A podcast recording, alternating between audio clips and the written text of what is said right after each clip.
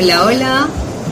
Es normal caminar al lado de personas insatisfechas, aquellas que analizan una y otra vez sus problemas, convirtiendo su queja en motivo de conversación.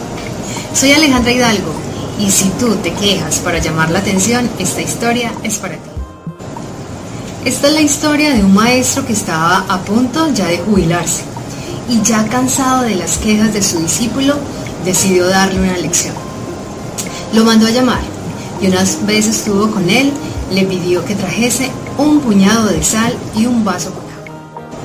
Una vez el aprendiz estuvo de regreso, el maestro le pidió que disolviera la sal en el vaso con agua y lo bebiera.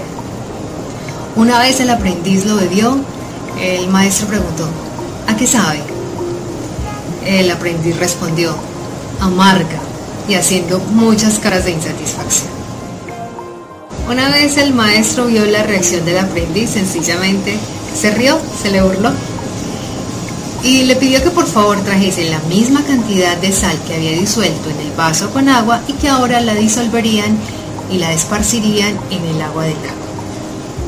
Fue así como los dos se dirigieron a un lago muy cercano que se encontraba de ellos y una vez llegaron le pidió al aprendiz que por favor esparciera y disolviera la sal que traía en el lago. Cuando ya terminó, entonces el maestro le pidió que bebiera agua del lago. Inmediatamente el alumno eh, tomó el agua, la bebió la saboreó. Le preguntó el maestro, ¿y ahora a qué sabe el agua? El alumno contestó, está fresquísima. Le preguntó el maestro, ¿queda algún rastro de sal en el agua? El alumno inmediatamente le contestó y le dijo que En ese momento el maestro vio que su discípulo estaba un poco consternado, serio. Entonces se sentó a su lado y con mucho cariño le explicó. Las dificultades y las molestias de la vida son como la sal pura, tal cual. La cantidad de sufrimiento que la vida nos coloca siempre es la misma. Ahora, la amargura que saboreamos dependerá del recipiente que utilicemos.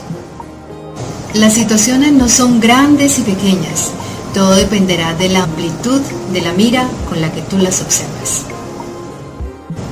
Y así, cuando sientas dolor, la única cosa que puedes hacer es agrandar el sentido que le das a las cosas.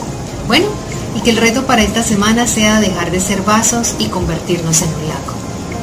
Les agradezco mucho el ratico que compartimos juntos. Los espero la próxima semana con otro tema más. Y ya sabéis, suscríbete a mi canal si aún no lo has hecho y comparte este video con tus familiares y amigos.